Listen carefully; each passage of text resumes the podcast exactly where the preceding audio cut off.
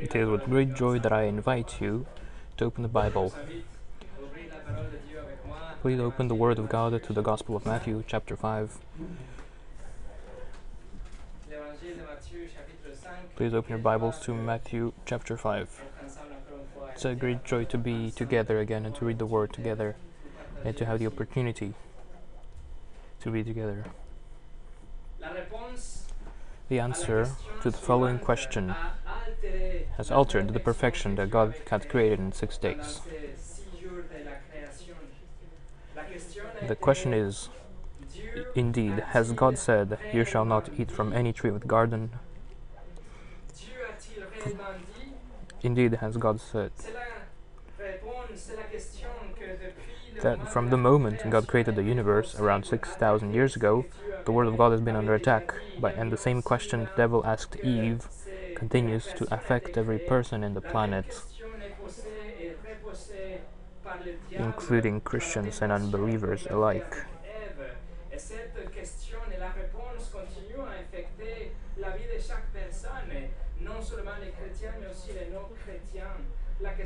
The question is Has God really said? In order to answer that question, not only we need to know what the Bible actually says, we not only do we need to know that, but we have to know and believe in our hearts that whenever the Bible speaks, God speaks. That whatever the Bible says, God says. The view that we have of Scripture is going to shape everything that we do in life and will determine the rest of our theology and practice. This book in front of you does not contain mm-hmm. it does not contain the Word of God, but it is the Word of God, and that is why we study it. That is why we preach it. That is why it is central to this congregation. This new season in Le Chemin, our church, and before we resume our study of First Peter, I will talk, take you a on a small journey through, through the intrinsic value of the Bible. In particular, I want us to study the sufficiency of scriptures. In other words, is the Bible sufficient? Is it sufficient, or should we expect personal impressions or coded messages? That coded messages that, that God tries to communicate to us, or individual messages, or feeling of peace, emotions, open doors, dreams, or even actual voices. Do we need any of those things? Should we expect any of those things? Or is the Bible sufficient? That's what we will see in this new series that we're going to study together. Is the Bible sufficient? However, today, what I wanted to do as an introduction, I want us to see what Jesus said about the scripture in Matthew 5. It is going to give us a general insight into the essence of the Bible, and then for the rest of the series, we'll focus on its sufficiency from 2 Peter 1 and the last message, the fifth one, we'll put into practice the sufficiency of scriptures, even in our everyday decision making process. For example, the Bible is sufficient. So, so does the Bible tell me to whom I should get married? Does the Bible tell me what kind of a job I need to get? Etc. We're going to see a practical we're going to put into practice the sufficiency of scriptures. I pray this short series will renew your appreciation, your reverence, your zeal for the Bible, and that you'll be armed so you can respond boldly next time temptation asks, as God really said. You'll answer with audacity and you will know what to answer, how to answer to this question. But first, we're gonna pray. Thank you, Father, for this opportunity to study your word and the privilege to be able to share and to preach and to hear the, the preaching of your word. Lord, please, um, today that we uh, try to search the values of your word, please help us to understand and to not get distracted so that we can grow in sanctification, in perseverance, and in the zeal for our service. We submit, we give this time in, to your to you. In Jesus' name, Amen. The title of this message is The Sufficiency of Scriptures, Part 1, and the subtitle is Attributes. To start, let us read Matthew 5, verse 17 through 19, which is found in the heart of the Sermon of the Mount. Jesus is preaching in front of thousands. He told them the characteristics of those that are in the kingdom in the Beatitudes, the influence that they have in the world as salt and light. And in, and in these verses, he focuses in the Word of God. So, let's read Matthew 5, verses 17 through 19. Do not think that I came to abolish the law or the prophets. I did not come to abolish, but to fulfill. For truly I say to you, until heaven and earth pass away, not the smallest letter or stroke shall pass from the law until all is accomplished. Whoever then annuls one of the least of these commandments and teaches others to do the same shall be called least in the kingdom of heaven. But whoever does and teaches them, he shall be called great in the kingdom of heaven.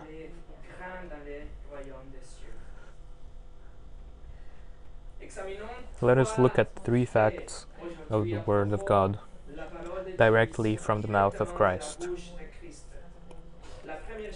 The first thing is the reality of the Scripture. The second thing is attributes of the Scriptures and thirdly, the response to the scriptures. Number one, reality of the scriptures.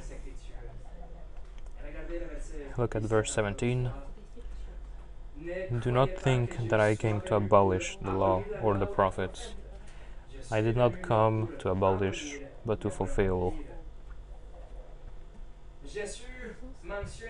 He mentions the law and the prophets which is another way of referring to the Hebrew scriptures. The Old Testament that we have in was completed 400 years before Jesus. We're talking about the 39 books we have today in the Old Testament. Jesus begins by clarifying what was in the minds of many of his followers, but also his enemies.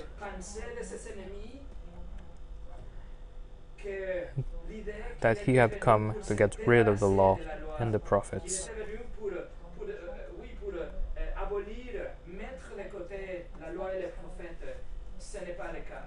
That's not the case. That accusation was brought up against Stephen in Acts 6 and against Paul in Acts chapter 18. They said that they were against what God had already prescribed in the Hebrew Bible. That was a prevalent idea about Jesus, but he says, don't think, don't suppose. That I came to abolish the law. It's, he says, don't even think about that. Literally, he uses the word that means to demolish, to destroy, or to dismantle a structure. The same word is used for the destruction of the temple. Jesus didn't come to tear down or demolish.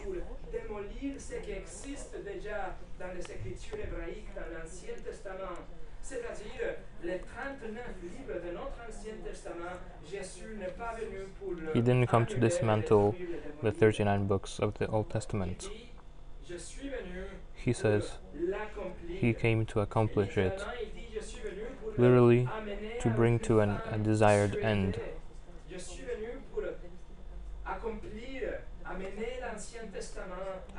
He, he came to accomplish the Old Testament. The question is, how did Jesus fulfill the Old Testament? Um, I'm going to give you three examples. By explaining its correct meaning, its right interpretation, and he explained the correct practice, like he does, for example, throughout the Sermon of the Mount.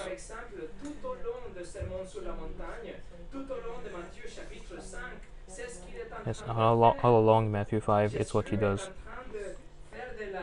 In fact, what we have in the Sermon on the Mount is the exegesis, or the explanation of what was written already.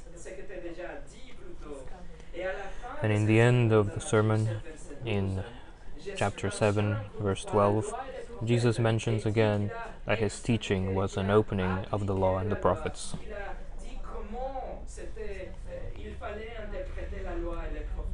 Explains how we're supposed to interpret it. So, Jesus fulfills the Old Testament by explaining it, and also by practicing and obeying it perfectly. Jesus never sinned, not even once, and he always and proactively kept every law. Jesus fulfills the Old Testament not only by explaining and obeying, but also by embodying every shadow, every ceremony, every festival, etc., in his life, his death, and his resurrection.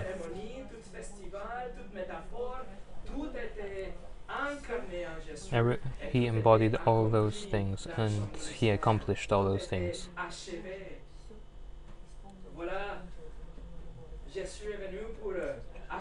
Jesus brought to co- to to complete the Old Testament, but not did not demolish it. What does that mean for us?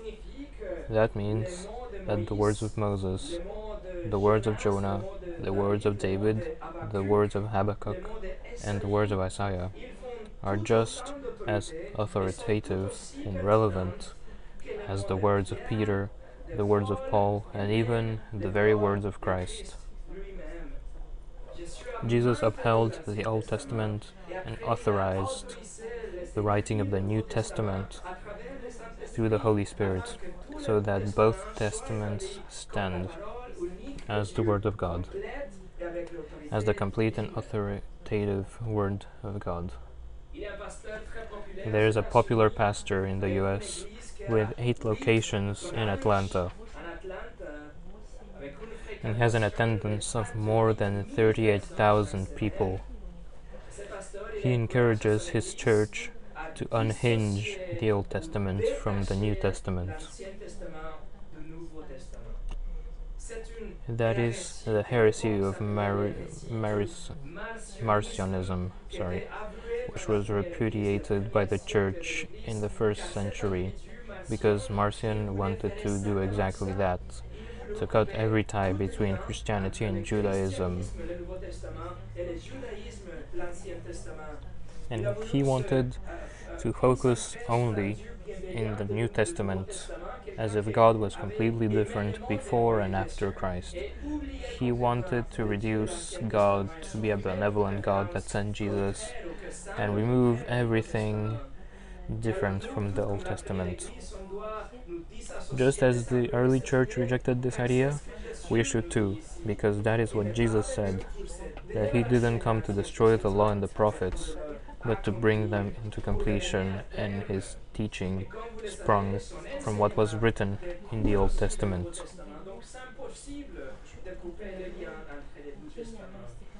So you cannot assure the tie between both testaments. That's the reality of the scriptures. We uphold both testaments as valid and authoritative as always. So that whether you read Joshua chapter 2, Psalm chapter 23, Ezekiel 28, Amos 1, John 3, Romans 11, or Revelation 22, you know you are in front of the same divine revelation with the mem with the same weight because God said it. John Brown, a theologian from the 1700s, said the revelations contained in our Bibles are divinely inspired, proceeding from an infinitely wise, holy, just, true, and infallible God. That's the reality of the scriptures. Number two, the attributes of the scriptures. Look at verse 18. For truly I say to you, until heaven and earth pass away, not the smallest letter or stroke shall pass from the law until all is accomplished.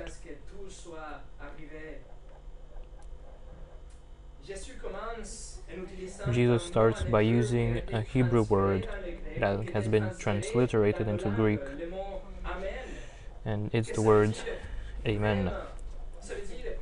That means truly, or this is the truth. It's a way to bring awareness. To, and he uses it to add weight and importance to the statement that follows, so that we give it our undivided attention. And notice that he shortened the law and the prophets from verse 17 to simply the law in verse 18, but he's still referring to the entirety of the Old Testament, just as John and Paul cite from the Psalms or the prophets and still refer to it as the law. So Jesus has in mind our 39 books of the Old Testament when he makes the following astonishing statement. Look in verse 18. Until heaven and earth pass away, not the smallest letter or stroke shall pass from the law until all is accomplished. Friends, don't miss this. Don't let familiarity keep you from its importance.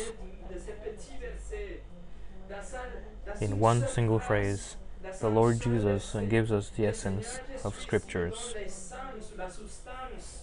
And we can see five attributes here. The first attribute is that the Word of God is eternal.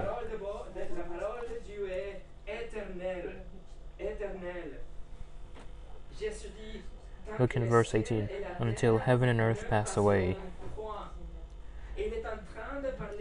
It can be that Jesus was referring to the moment in the future, in the end of the millennial kingdom, when creation will be destroyed so that it can be recreated by God. And so, as long as the universe exists, the scriptures will be here. This means that never will the scriptures pass away. The idea is the same in Luke 16. Look in Luke 16, verse 17. It is easier for heaven and earth to pass away than for one stroke of a letter of the law to fail.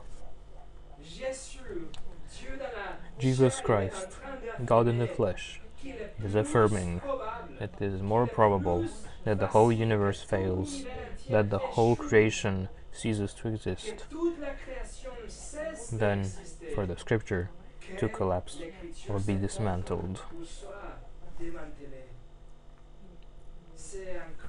Listen, the word of God will never fail and will always endure. Even if everything else crumbles, the word of God will stand forever. That's what the 119, psalms say. verset, 89, Psalm 119, verse 89 says, Forever, O Yahweh, your word stands firm in heaven. The word of God is firm, immovable, permanently in heaven. It means that it's independent and separated from everything that can happen on earth, as it is firm. And the Greek and the Hebrew word uh, that's used here gives us the idea of something that's stationed, fixed like an immovable statue in God's realm, totally secure and permanent. Peter quotes Isaiah and reminds the church of the same reality. He says in 1 Peter 1, verse 24 and 25 et toute sa gloire For all flesh is like grass, and all its glory like the flower of grass. The grass withers and the flower falls off, but the word of the Lord endures forever.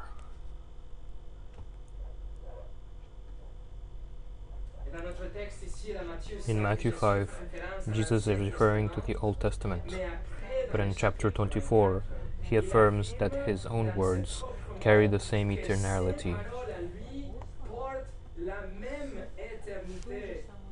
Matthieu 25, In Matthew 24, verse 35, Heaven and earth will pass away, but my words will not pass away. And since Jesus commissioned the New Testament writings, the rest of the New contenait Testament are also scripture. So we can know that every epistle carries the same weight, authority, and eternality as the Old Testament. Peter called Luke's writings scripture in 1 Timothy 5. Peter called Paul's writings scripture in Écritures 2 Peter 3. 3. Paul said that what other apostles wrote had to be followed in 1. Corinthians 14, Donc, la Bible de etc. Therefore, we are called, there, therefore, it is authoritative forever.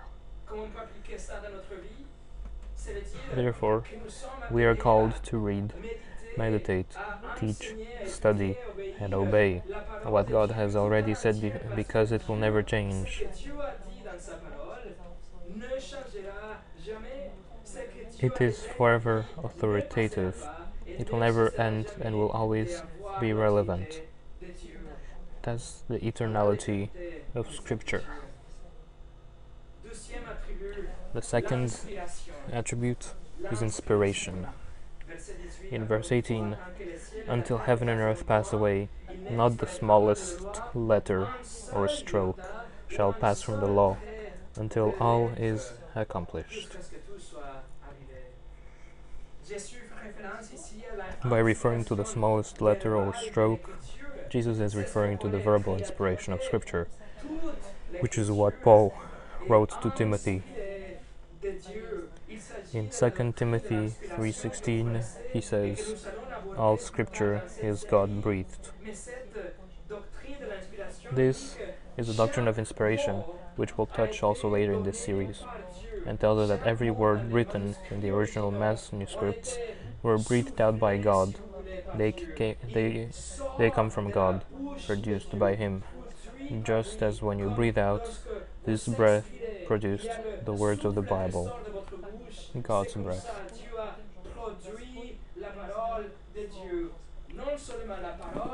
mais les. Not- Not only the, the scriptures, but every word of the scriptures. God did not give general thoughts to Moses and Paul, but through the Holy Spirit, God breathed out every one of the words that they were to pen down for us.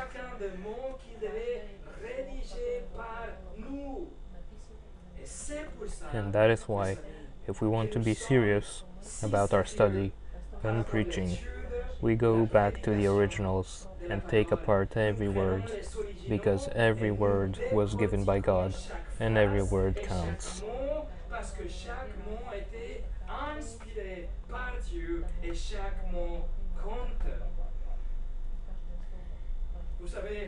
You know, it is true that we lack many things in this congregation, but one thing we do have the serious and deep learning of the Bible.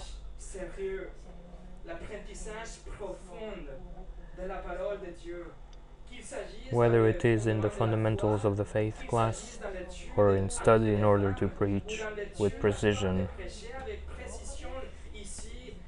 Here. We only eat steak,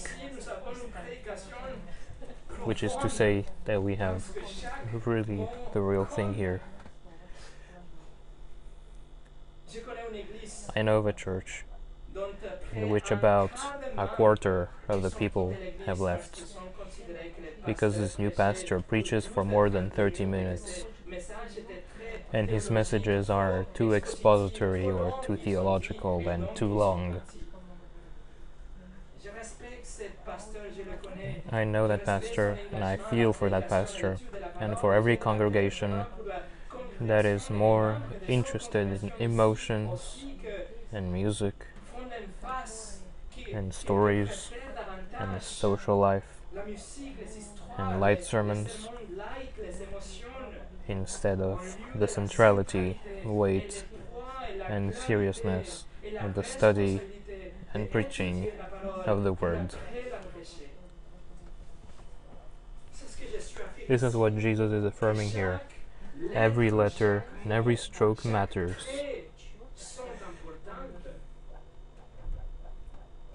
For example, in Mark 12, Jesus is teaching in the temple and he bases his whole arguments on one single word from the Hebrew Bible. In Mark 12, verses 35 through 36, and Jesus began to say, as he taught in the temple, How is it that the scribes say that the Christ is the son of David? David himself said in the Holy Spirit, The Lord said to my Lord, Sit at my right hand until I put your enemies beneath your feet.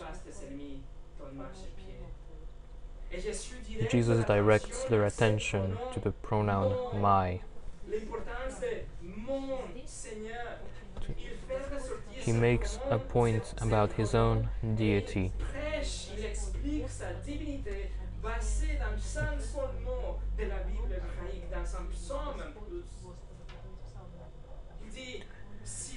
He's saying that if David is calling the Messiah my Lord, it means that the Messiah was greater than David and eternal. His argument stands on that little pronoun that the Holy Spirit had intended specifically to be there, and David wrote it.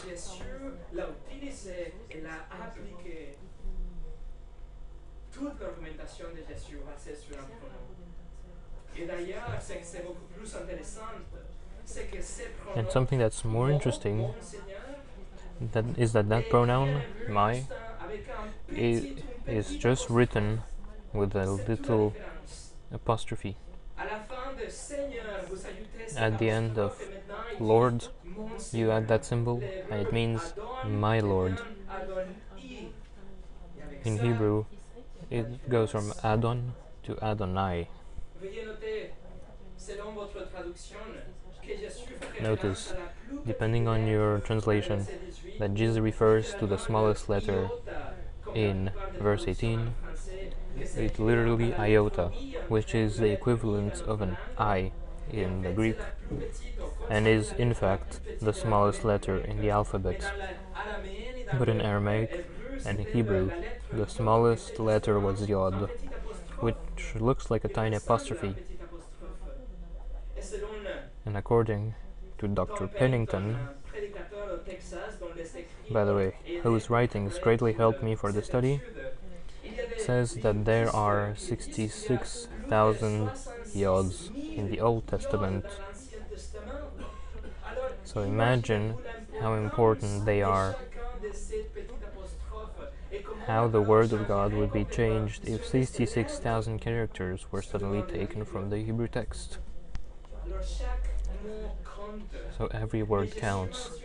But Jesus also mentions a stroke, which isn't even a complete letter like Yod, but literally a tiny horn, and it refers to a, the little line that would make a difference between one letter and another.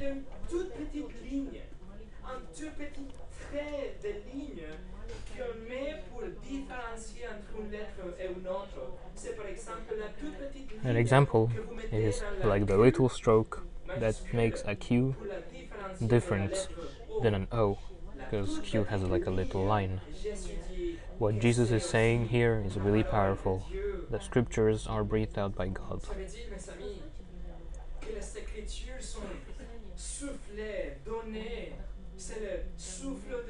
It is the breath of God, not only in every word, but also in individual letters and even every single stroke. This is mind blowing.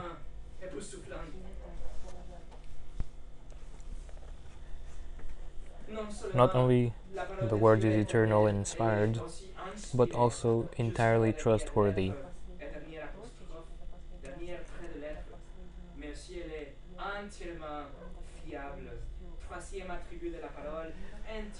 The third attribute is entirely trustworthy. Verset 18. In verse Car que le 18, ciel et la until heaven and earth pass away, not the pas de la smallest letter or stroke shall pass from the law seul trait de lettre, until all jusqu'à ce que is accomplished.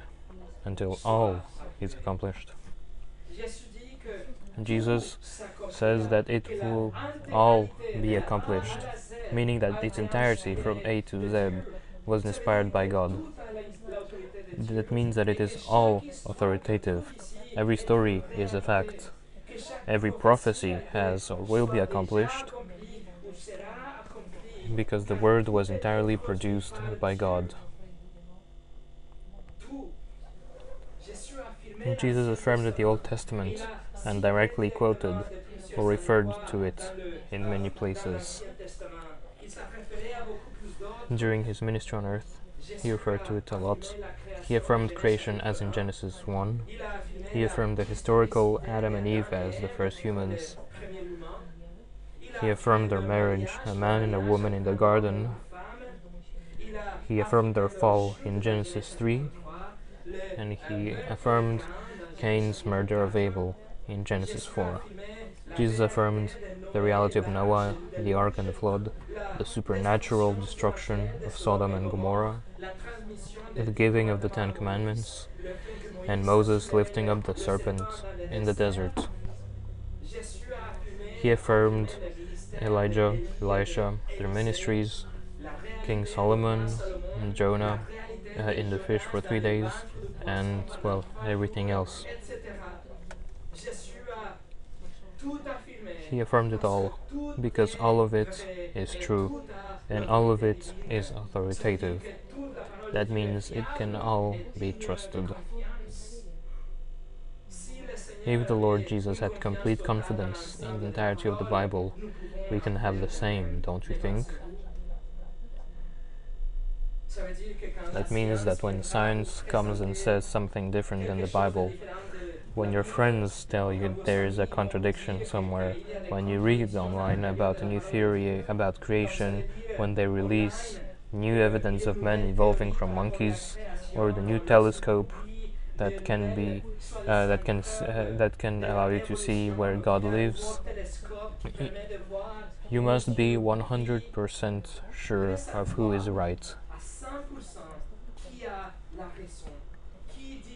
You must be 100% sure of who is saying the truth and who is lying. So the Bible is eternal, it's in- inspired, it's entirely trustworthy, and also, number four, it's inerrant, without error. So our fourth point is inerrancy. Verse 18 Until heaven and earth pass away, not the smallest letter or stroke shall pass from the law, until all is accomplished.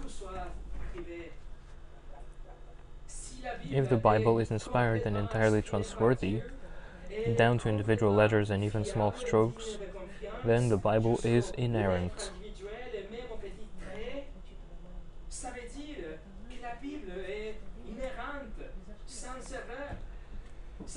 This means that there is a reasonable explanation to every apparent contradiction in the text. Whatever the Bible calls sin and condemns is rightly a sin, and there is a reason for judgment, regardless of the preference of the current culture.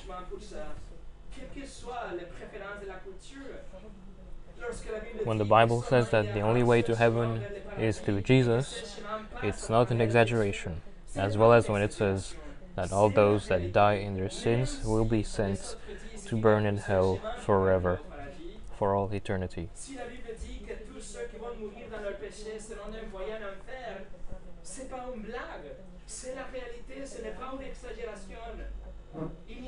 There are no errors in this book.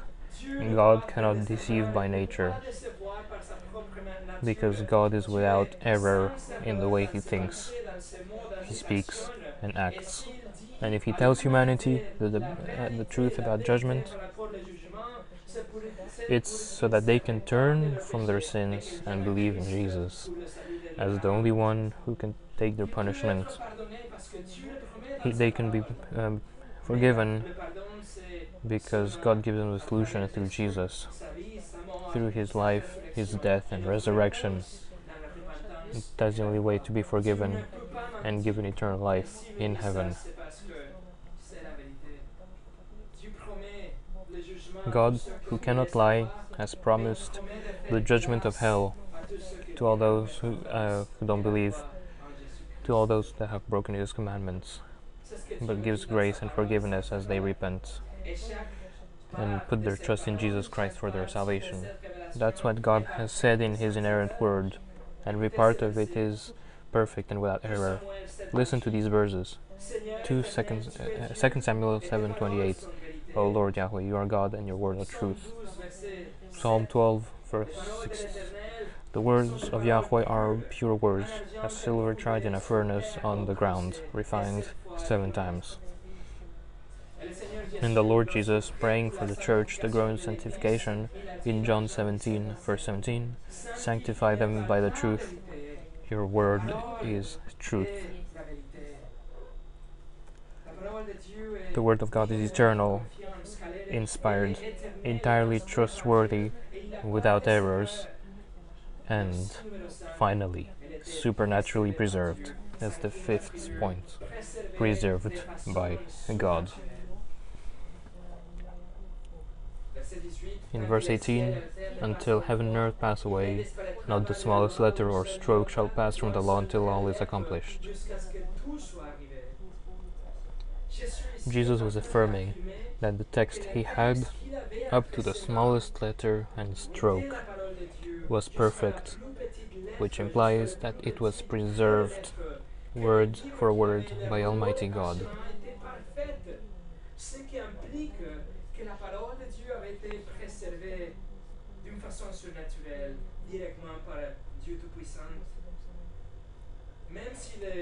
Even if the original manuscripts had been lost by the time of Jesus, he's affirming that the copies he read, which probably were most parts, for, for the most part, the Greek translation of the Hebrew scriptures, he affirmed that they were exactly what God had intended them to be.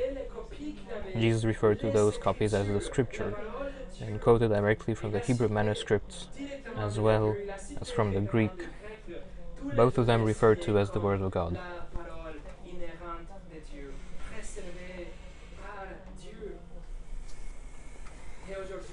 And today we possess more than 3,000 manuscripts of the Old Testament and about 30,000 manuscripts of the New Testament.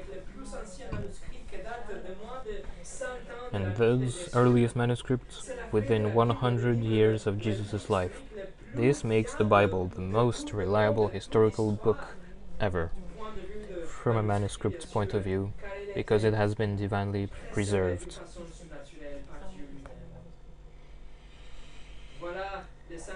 Those are the five attributes of the scripture that Jesus implies in verse 18.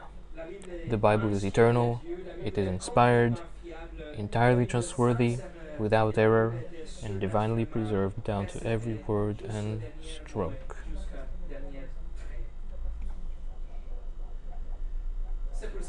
John Calvin said, We owe to the scripture the same reverence as we owe God, since it has its only source in Him and has nothing of human origin mixed with it. Number three, our response to the scriptures.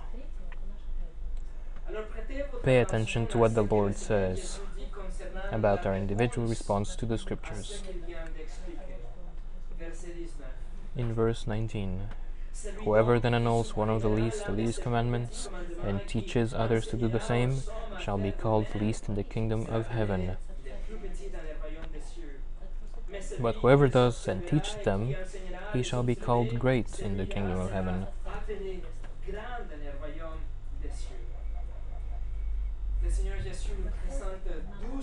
He gives us two scenarios, which are the response, which, which are, and it's our, and, and those responses are an X-ray of our spiritual condition. First scenario, verse 19a, is someone that belongs to the kingdom of heaven. He is saved. He is a real Christian, but he will be called least in heaven, and also in the kingdom on earth only because of the way that he responds to the scriptures. He annuls one of the least commandments.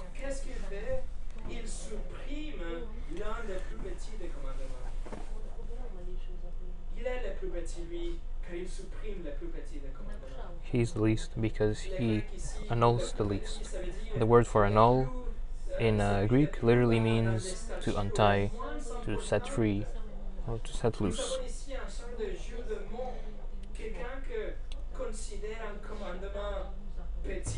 Here we have a play on words. Someone who considers a commandment to be small will himself be small, and someone who considers a commandment to not be important will himself not be important.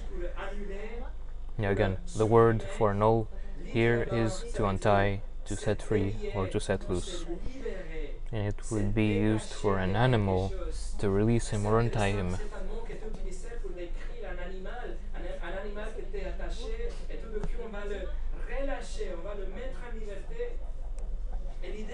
The idea in verse 19 is someone that unties himself, that sets himself free from a commandment, and teaches others to do the same.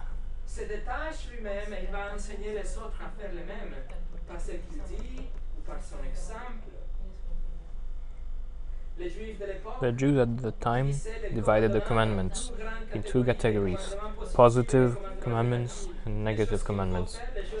Stuff you have to do and stuff you didn't have to do. They said there were 248 positive commandments and 365 negative ones, with a total of 613 in the Old Testament. And the big debate in their religious minds was how to sort them. Which ones take precedence over others?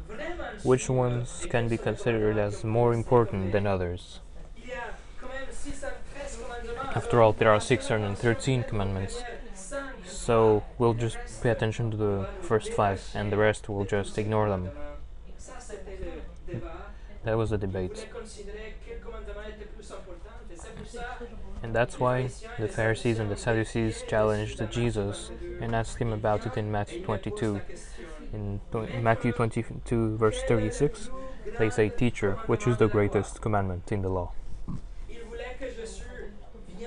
They wanted Jesus to help them with their classification, with the intention of focusing on the big ones and tie themselves from the others.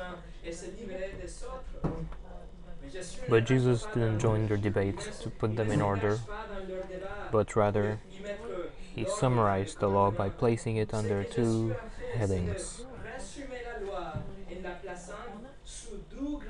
He put them under two headings because under them are found the rest of the commandments. Love God with all your heart, soul, and mind, and love your neighbor as yourself.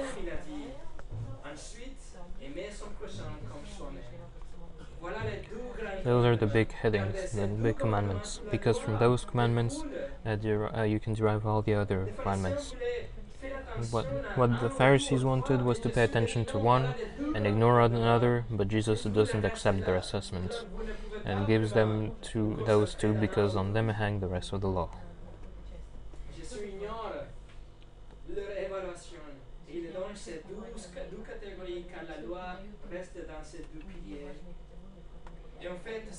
And if you think about it, there is no such thing as a lesser commandment. If God has said it and you treat it with contempt, you are assaulting and offending His perfect holiness. That's why James writes that if you break one, it is just as if you have broken the whole law. James 2:10 Whoever keeps the whole law and yet stumbles in one point, he has become guilty of all. Jesus' admonition is not only for downplaying a commandment to yourself, but also you teach others with words or examples. To treat God's words and its demands with contempt, you untie yourself from it and you lead others to untie themselves from it as well.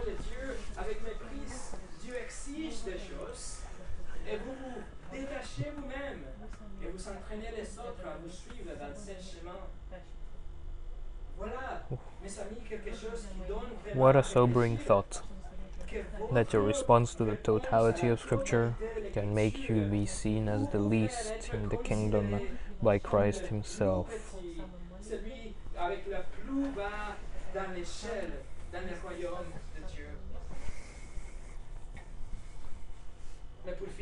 Now, to wrap things up, there's a second scenario someone that has the opposite response to the Bible.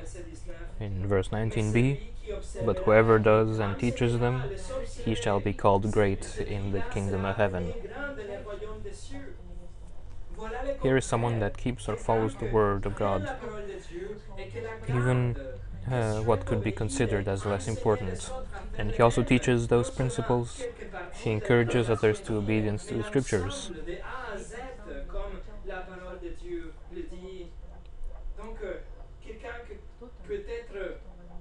And so, someone who thinks that one section of the scriptures is not very important, or that it can be uh, considered as less important, God says no. Whoever does that will be the least in the kingdom of God, but whoever takes the totality of scriptures and obeys it, he will be called great in the kingdom. Do you see the results? He shall be, he shall be called great in the kingdom of heaven. The word is translated to as, as being superior in importance.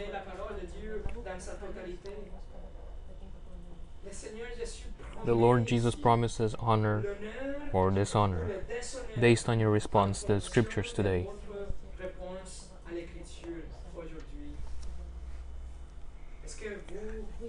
Do you downplay it? Do you water down some parts? Do you keep yourself from stealing, for example, but allow yourself to lie? Do you guard your mouth from blasphemy, but you downplay the importance and supremacy of the Lord's day?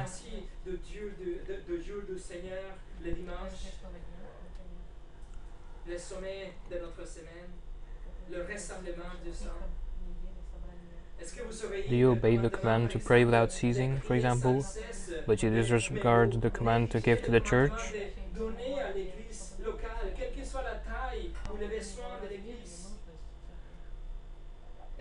Do you share the good news of the gospel, but you water down the reality of judgment and hell? Do you teach to do not kill, but you all allow hatred and disrespect? La haine, le manque de respect, etc. Vous Do you teach against pagan idolatry, but you allow idols in your own hearts? Your response to the entirety of the scripture today will determine Christ's response to you in the future. de Christ à votre regard, à votre regard demain. donne, ça fait réfléchir. It makes you think. Voilà friends. qu'est-ce que vous allez What will your answer be when temptation asks, Has God really said? a-t-il réellement dit Ça doit être simple. It's simple. If it is found in any page among the 66 books contained in this volume, dans cette volume your que nous avons answer dans la Bible, must be vous le trouvez ici, yes. alors notre réponse doit être oui. God has said it, and what He has said is eternal. It has been breathed out, created by Him. It is without any error, perfect. It is truthful and trustworthy from cover to cover, and it has been supernaturally preserved for me. And if God has said it, it is enough for me. I will strive to follow and teach others to do the same. There is no debate. We are, we agree with one thing that that is the word of God, and if God has said it, I can find it here. On doit nous efforcer dans notre vie quotidienne We need to discipline ourselves totalité de la parole de Dieu to et à enseigner remember les autres à to faire de même. learn the totality of the scriptures and teach others. la révélation divine. Mais en plus de cela, Not only that, comme nous le verrons la but as we will see next week, prochaine, la Bible the Bible is also sufficient, bigger than any Bible est plus experience. What God has said is enough for our faith and life. But that we will see next week. Let's pray.